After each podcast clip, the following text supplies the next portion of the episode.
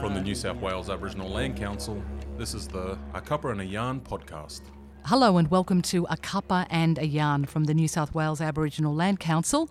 I'm Michelle Lovegrove and I'm sitting here today in a, a, a very special place, Australian Hall in the centre of Sydney, uh, with Nathan Moran, who's the CEO of the Metropolitan Local Aboriginal Land Council. So, Nathan, thank you and, and for having a cuppa and a yarn with me today.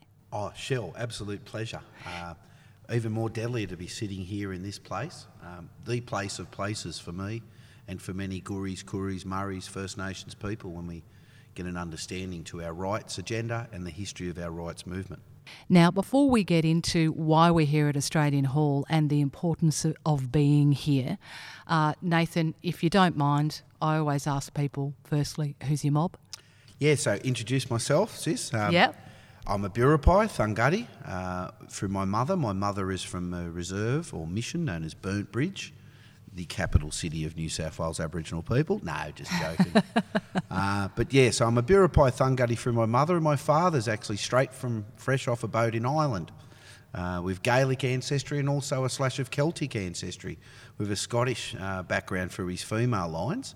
Um, but yeah, so I, I, identify as a Guri Gaelic, uh, for those who don't know.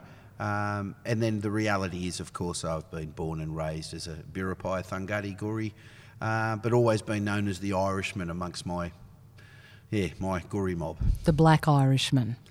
Well, not amongst the, the Guris, no, just no, known as the Irishman. Irishman. I'm pretty sure amongst the Irish, and I even had it from my dad's brother reached out from that you are Black UK Irish to say, yeah, you'd be the Black Irish. I mean, yeah. in many more more ways than one. Wow, so that explains a bit of that uh, feisty warrior blood in you, Nathan.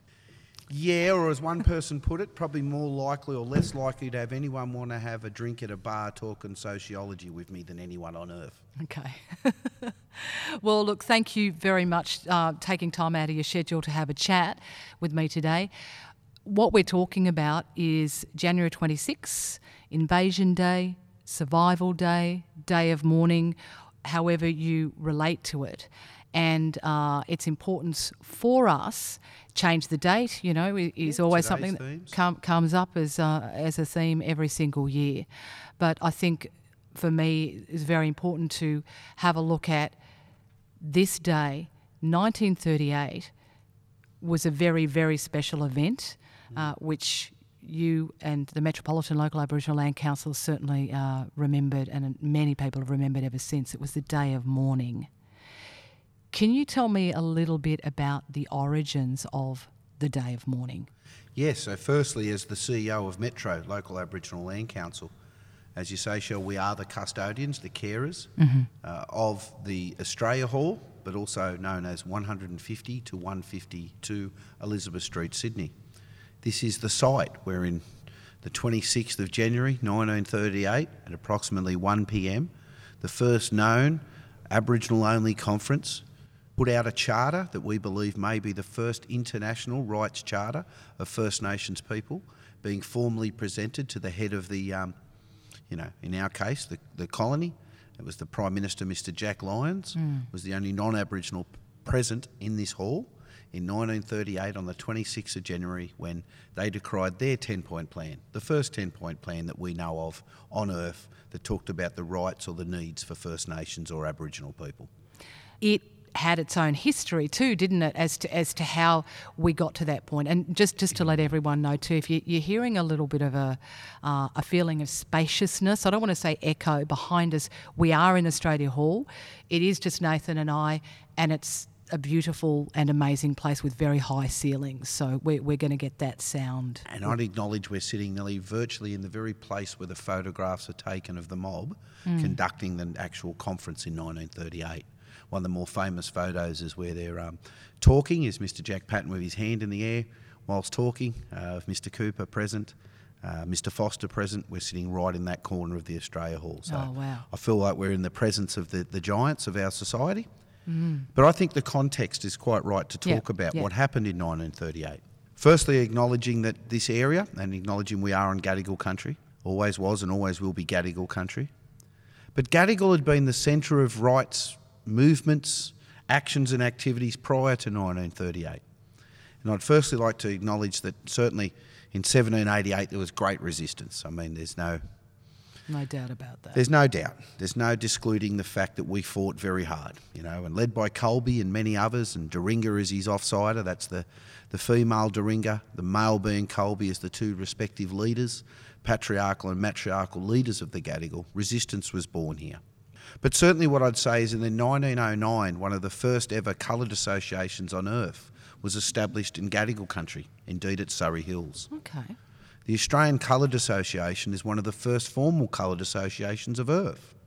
And in 1909, famously included um, a, a Wonnarua fella, and I pay my respects to Mr Maynard. Mr Maynard was a leader in this community, coming down from Wonnarua country, what some may call today Singleton or Cessnock. He came down to what is Gadigal or Sydney town, stood on a, a box in the domain, and did what it was done in the day, told his story on a box but he was also one of the leaders of our community that helped establish the Coloured Association in 1909. And I'd acknowledge that they hosted and accommodated a man by the name of Jack Johnson. Jack Johnson was the first coloured or black person to win the heavyweight boxing championship of the world here in Sydney. And the irony is, and I don't think it's an irony for coloured people, he stayed amongst us. He stayed with us. Hmm. And that's why he enjoyed his journey. But more importantly, he was able to take back the story of how Australia had a coloured association that assisted him in 1909. And from there, certainly relationships and movements were founded. I'd like to acknowledge the Aboriginal Advancement League, the Progressive Society, the Aboriginal Progressive Societies, who were the more predominant players or organisations calling for the rights of Aboriginal people. Both were predominantly based in Victoria at the time. They, uh, in collaboration with people like Mr Maynard and others, Annie Pearl Gibbs was also involved in other movements, being a Brown before her marriage name. So there were many actions and many activities and many groups thereabouts prior to 1938 calling for the rights of Aboriginal people. But what we've seen in 1938 was all of those groups combining.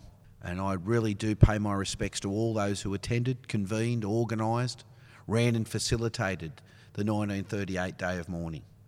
Certainly acknowledging Mr William Ferguson, a, very proud Wiradjuri man from Warringesta, one of our first ever elected union leaders. In fact, I believe the first ever Aboriginal union leader of Australia to be the head of the Shearers Union. He certainly played a key role, uh, acknowledging Jack Patten, Mr Cooper, William Cooper. Mr. Yeah. Cooper for sure.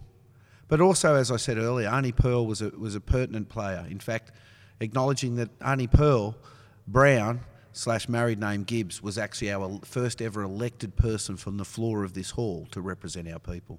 That coming together in 1938 to have this day is really uh, a great indication of what you can achieve when you're united. But I think there's also some context about why are we here? Why did it take place here of all places? Absolutely. Why this hall? And I think it's very important that we remind people and we share the knowledge that we were denied access to all public spaces and private places in Sydney when the communities and those organisers were seeking a meeting venue. They were denied access to places like the Sydney Town Hall, the classical Paddington Town Halls, and others.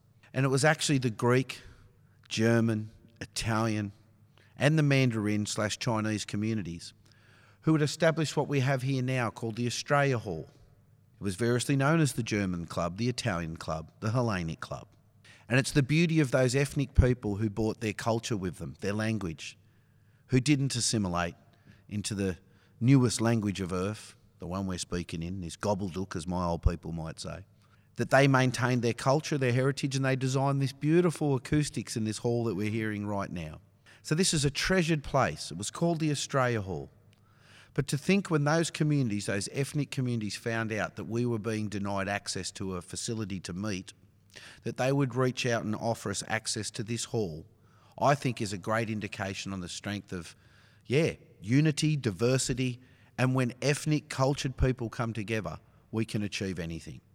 And I'd like to pay my res- respects, honour to all of those from the German communities, the Greek communities, the Italian communities, and the Chinese communities who founded, established this hall, and allowed us to have our conference here in 1938. By this point, this is January 26, 1938. there's processions going on outside. People are whooping and hollering. Uh, you know, I think there'd been 150th anniversary, just to That's right. Out. Yeah, yeah. Uh, the 150th. So it was sort of uh, a big deal for, I guess, people who didn't understand or didn't care to understand what the day represented for its first peoples. So it was offered.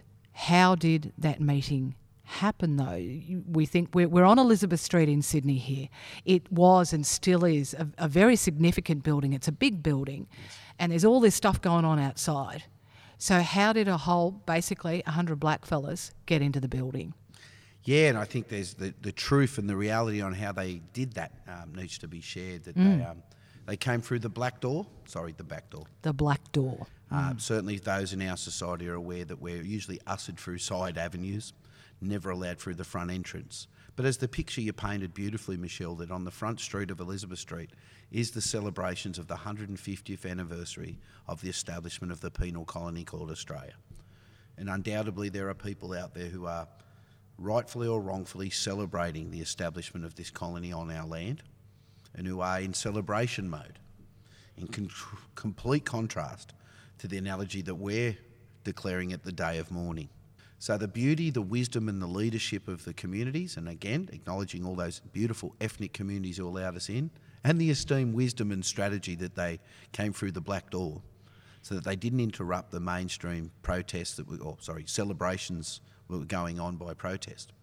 They came in here, held their forum, conducted themselves immaculately. And for those who have not seen, please have a look on the internet. Thanks to the World Wide Web now, you can look up 1938 Day of Mourning. Just view the attire, the hmm. esteem in which they are carrying themselves, our community, when they are standing on the street, donning placards, calling for citizenship, being as bold as to say, I call for citizenship or I claim citizenship, and having that embezzled across their chests on placards and posters is an amazing contrast to the reality they needed permission off the welfare board manager or the mission manager just to leave the reserve. To even be here. To think that we had people from Nunga communities, Doug Nicholls was here proudly, Yep. uh, from Victoria, as we mentioned earlier, Queensland Murrays, all the different parts of the great island of Australia and the colony we now call Australia converging on Sydney town at a time when they weren't allowed to even leave their reserve without permission or authority, that they could somehow convene a conference here in Sydney town on the very day they were celebrating the 150th you know, anniversary of the arrival or establishment of their penal colony is, I don't even know a word that would summarise more powerful than powerful.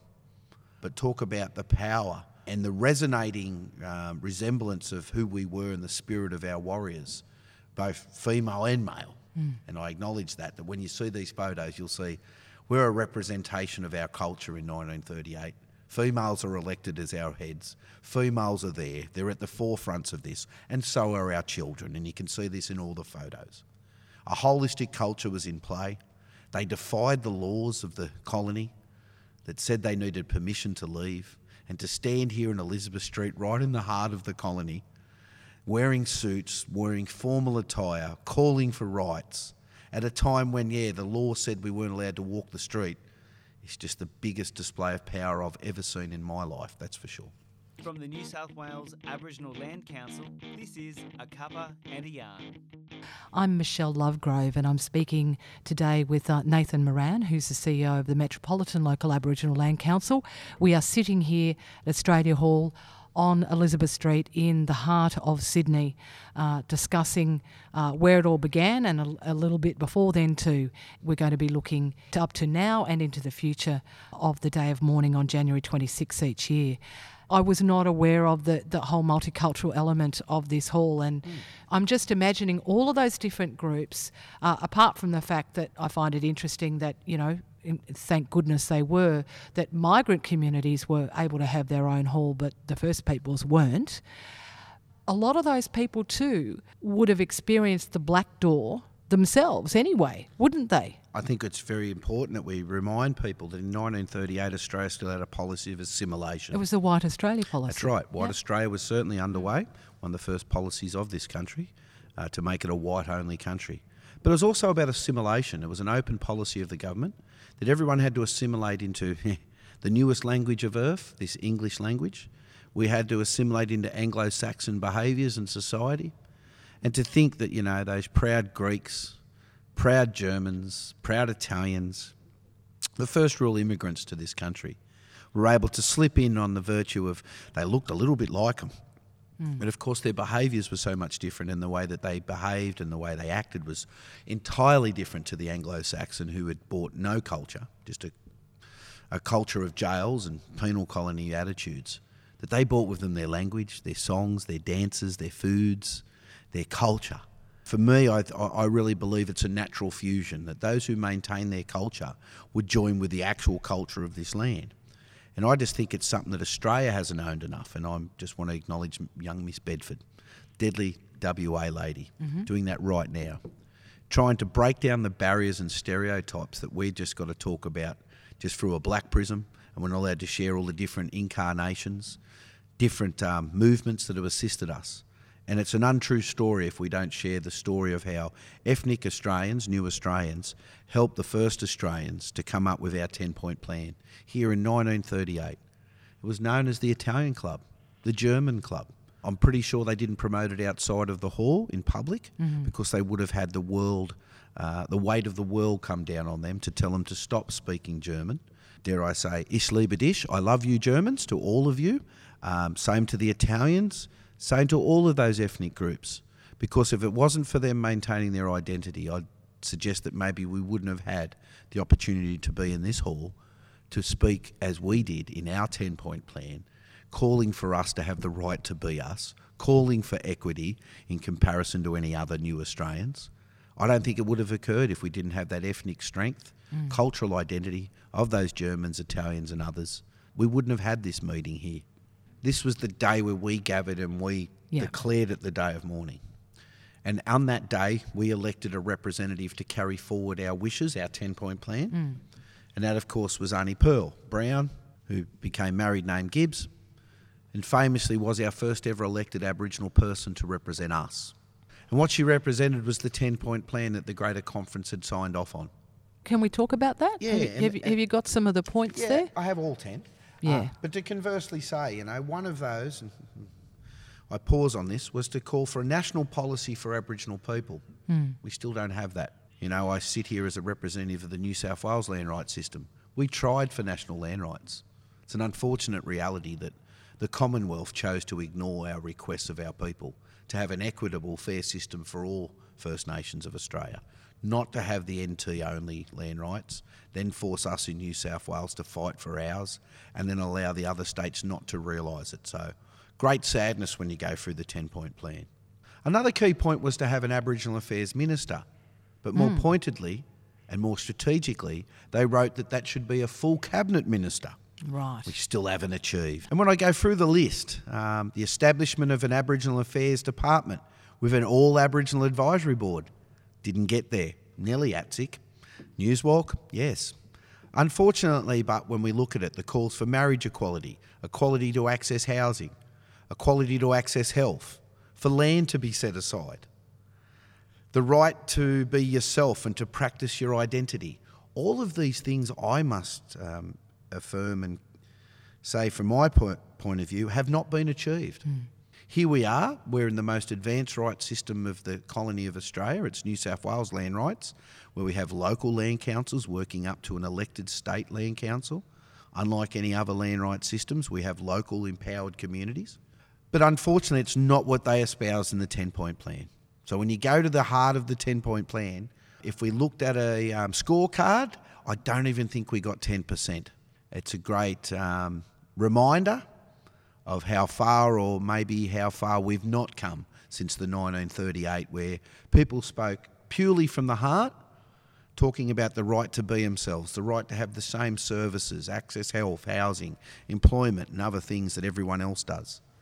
And we still haven't got there. So, With that 10 point plan, would you agree, Nathan, that some of those there has been some partial success, if you like? When you're talking about, okay, for an example, an uh, Aboriginal Affairs Minister with full cabinet status. So we've had partial success. We do have an Aboriginal Aboriginal Affairs Minister finally, but not No, with that all all important. Aboriginal yeah. advisors. I Yeah. agree. I'd say, and I do not jokingly say this. It's about a ten percent strike Mm. success record from that ten point plan. Yes, we may have had an Aboriginal Affairs minister, but that minister has not got the power of being a cabinet minister. That's not what the old fellas were onto, and they were aware of in hmm. 1938. I'm hmm. just, I'm just finding it hard that we're say 82 years later sitting here, realising we've only received 10% of a 10 point plan that is not over the top. And I challenge anyone who hasn't seen it. You can get it on a public Google search, Bing search, whatever your search engine is. Look up the 10 point plan from 1938, day of mourning. Make up your own assessment. By any means, please assess to see what you believe progress has been done against that. And I believe, based on the feedback I've got from my 580 odd members and many members before them, is we haven't achieved one of the 10 points yet. You're listening to A Cuppa and a Yarn. I'm speaking with uh, Nathan Moran from the Metropolitan Local Aboriginal Land Council about uh, January 26, about the Day of Mourning, which um, occurred firstly with a history behind it, of course, in, in 1938 and continues until today. Now, Nathan, you know, we're, we're talking about this great hall. Uh, it was originally under the uh, beautiful care of a, a number of uh, ethnic groups. Metropolitan Local Aboriginal Land Council is the owner of the hall now. Yes, and we should should acknowledge the process that Absolutely. with the um, the assistance of the first ever incarnation of uh, native title legislation. There was the establishment of the ILC. Of course, it's only got an S in it now, but the Indigenous Land Corporation was Yeah. established. And thereabouts in 1998, certainly ironically, on the very long weekend known as the Knockout, the Metro Land Council submitted an application to the Indigenous Land Corporation, who had only been established just 12 months earlier, but had finally opened up the gates to say call for submissions. And the irony is that we lodged on the long weekend in 1998 a request that this building be acquired from the then Hellenic community who hung on to it. So, thanks to the section of the Greek community, the Hellenic group, who kept and maintained the ownership, custodianship of the hall. And we negotiated after successful, um, or getting successful grant application from the Commonwealth Land uh, Indigenous Land Corporation. They negotiated the purchase of the property and handed ownership of the property to us, maintaining a caveat for their original pro, uh, purchase price. So I would suggest it's one of the better stories uh, of native title. When we look at the recompense for those who don't have native title, we're in Gadigal country and we haven't seen any recompense for the lack of native title to Gadigals. This would be one of the only things that they could do uh, to acknowledge some sort of payback or recompense for Gadigal, what it suffered. So, yeah, in 1998, I'm very proud to say the Metro Land Council made a submission and a successful one to lead to the purchase of this building. So coming up 23 years now. Yeah, but then acknowledging our land council, no disrespects to other land councils, but our council with the background of being, you know, the heart and soul of the 1938. We've got a concentration of knowledge keepers and knowledgeable people. And um, certainly I believe that's what led to us doing the submissions. And then even in the way that the building was uh, first established, they actually, this land council set up a independent company so the pressure wouldn't be on the land council in case it didn't match up, stack up, mm. or it had legal problems that the land council could be protected, indemnified, you mm. would say in a legal sense. And we set up our first ever entity, and now here we are. Land rights now encourages land councils to set up entities to limit the liabilities, indemnity, for potentially land councils, um, you know, losing their whole entire setup if something goes wrong with an operation. So, the history of this building, submitting to the Land Corporation, getting a successful one, having a look at how to protect the Land Council and setting up a corporation. Yeah, it, it's a really a, a, a world leading way of doing business here in City, in Gadigal country, be it slash called Redfern. And this building, then, most certainly, uh, since Metro LALC has been owner, but I do believe, you know, from 19, 1938 until that time anyway, was there a day of mourning held here every year? Pretty much. No, not, not, not, not until the Land Council had taken full stock and ownership of the of the building. And then we formally commenced doing Day of Mourning commemorations in the year 2012. Okay. And I have to point out that as we talk, this will be the first year, 2021, that we won't be able to have a commemorative morning tea Yeah. to commemorate the 1938 Day of Mourning. Due to COVID, due to health restrictions, we're unable to have more than 40 people in the hall. And I've got to say, led by my chair and my board, we just don't think that's fair or reasonable to only allow 40 people at a time in a hall that you know has literally thousands upon thousands of people who are directly connected to this place and the movement of 1938. But I know when you um, hold the commemorations every year, there are direct references to that, what it means, why it's important, and you also have people come in to, to sing and to talk. Dare I say, um, a standard agenda every year we Yes. have, Michelle, is um, Yes. We have a keynote address or a speaker who will talk about the background, the impacts of the 1938 Day of Mourning. So speakers including, um, you know, Paul Coe, one of the founders of our movement, beautiful leader of the Wiradjuri. Geez, we've had Aden Ridgeway speak in the hall. We've had many esteemed leaders come in and speak on the impacts of the 1938, but none more than the descendants. And I want to stop there and say we have the descendants of those organisers. So I want to acknowledge, say, Shannon Foster recently.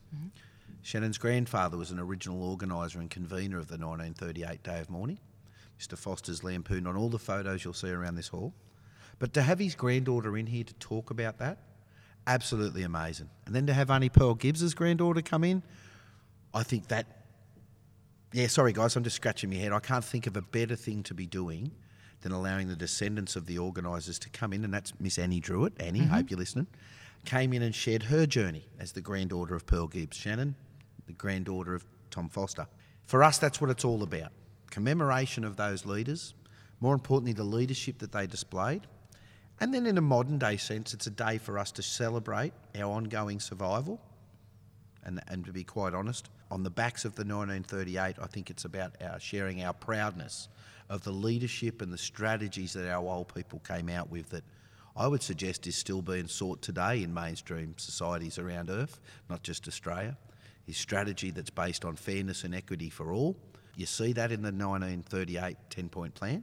And every year now, when we get together, we certainly mix up not just a keynote address, we get some deadly musical performers. So we've had the esteemed, you know, geez, how do I start? Yeah, Roger I don't Knox. know pecking order, guys, but No, Uncle Roger- Kev Carmody, uh, Uncle Roger Knox, yes, yes, Sorry, Uncle he's got- for- gotta be number one. Sorry, yeah, for Uncle all the New South Wales Gomerois, Murrays, you're going to go Uncle Rog. Uh, for for all those northern Murrays up into the Queensland Valley, you're probably going to go Uncle Kev. Some may go Uncle Archie Roach. I may go Thelma Plum. We've had some uh, Shelley uh, Morris. Shelley Morris, again, can't forget Shell. Yanyuwa woman, Borroloola stuff all over. But look, we just have those beautiful things where, you know, uh, Mr. Geia, um, one of the keepers of our, you know, nearly national anthems, Eulale, Eula, yeah. come in. Also, a original artist of our mural at Redfern. Uncle Joey come in and sang in the hall too. So it's about giving those opportunities uh, for musical performers to come in. And then every year we mix it with culture. Um, certainly in the last couple of years, we've had our culture led by the grandson of Mr. Cooper, Mr. Darren Williams. Hope you're out there, Darren. Don't know where you are today, my brother. Radri man, but sometimes works all over the country as an educator, sharing culture. So to have the descendants of those organisers come in and provide the activities is everything to us. And more importantly, it's about the sharing and reaffirming of what they did and the strategy they showed and displayed. And then certainly inviting non Aboriginal invitees these days, hmm. be they Lord Mayors, be they Mr. Keatings and others, to come in. Mr. Foley, most, you know, maybe not the Labor leader today, but certainly did come into this building and sat and participated in our day of mourning. And that's what we're looking for. Mr. Greenwich, the local state member, has come in this hall. Uh, Miss Clover Moore and others. But it's about interacting with mainstream societies, trying to get them to learn more about this, and then hopefully when they know more about it, they won't be so um, shocked by it, challenged by it, or hopefully not opposing our requests. But as you say, this year, unfortunately, COVID 19, coronavirus is stopping that really significant gathering. But even though physically we're going to be apart, in our hearts, not necessarily so. And for me personally, I think it was very important that we do have this yarn, and thanks so much for being available to have it, uh, about the day of mourning and why it continues to be important to us. For our young fellas who you know, I dare say, may not know some of the intricacies of, of the origins of the day and this place. For this year, for January 26, 2021, what, what would you say to them, Nathan? Oh, it's imperative that they learn more about their own histories, Hmm. particularly this history we're talking about. And this is where, without putting pressure on one beautiful Gary from Gumbaynggirr country, of course, Uncle Gary Foley, one of the leaders of our communities in, in the rights agendas, that we now look at how people can learn more about our rights movement, because I certainly am very happy and gleeful to hear the yarns about Uncle Gary and Miss Katona and others getting together to try and put together some learning for, for, for young First Nations slash Aboriginal or Indigenous people to learn about their history, because you ain't going to learn it at school. It's not in the curriculums. I certainly would attest it's not in universities that I've went to, uh, where they're not actively teaching activism, uh, the principles and the foundations of our rights movements. That, you know, yes, there was resistance, but then there was great strategy and political leadership that occurred here in Gadigal country, as I started with, from the coloured associations, one of the first on earth, 1909, to having this conference here in 1938. It well predates the United Nations at a time when you know the United Leagues of Europe were still trying to look at how you could get overarching rights for humans on Earth. We come out and decried a 10 point plan in writing, too, I want to add, for all those naysayers who think we can't convert or learn new ways. Yeah, it was in black and white writing, it wasn't just verbal. And for me, that's at the heart of what we're trying to do every year at Metro Land Council, is to get the next generations to learn more and more about the movement, so that they don't, uh, you know, my words, don't go off in a journey that's unnecessary, and or try and reinvent wheels that are already been created. I, would rather that they learn to pick up where it's already been to, or where it's aimed to, and then continue the work to get it towards where it should be. And in this case, I think our 10 point plan should be paramountly the number one benchmark or watermark or assessment of how we progress as First Nations people. And I think that's the challenge now to get back to what occurred in 1938. Put down your spears, put down your pencils, whatever your weapons or your resources are, and collaborate. Work in a unified sense. If we do that, we can achieve anything. And I'd really love to see a unified system of representation again Now, we've been talking a lot about that 10 point plan. Nathan has um, discussed a couple of them, but we will make that available online. I think it's important to have a look at have a look at those points.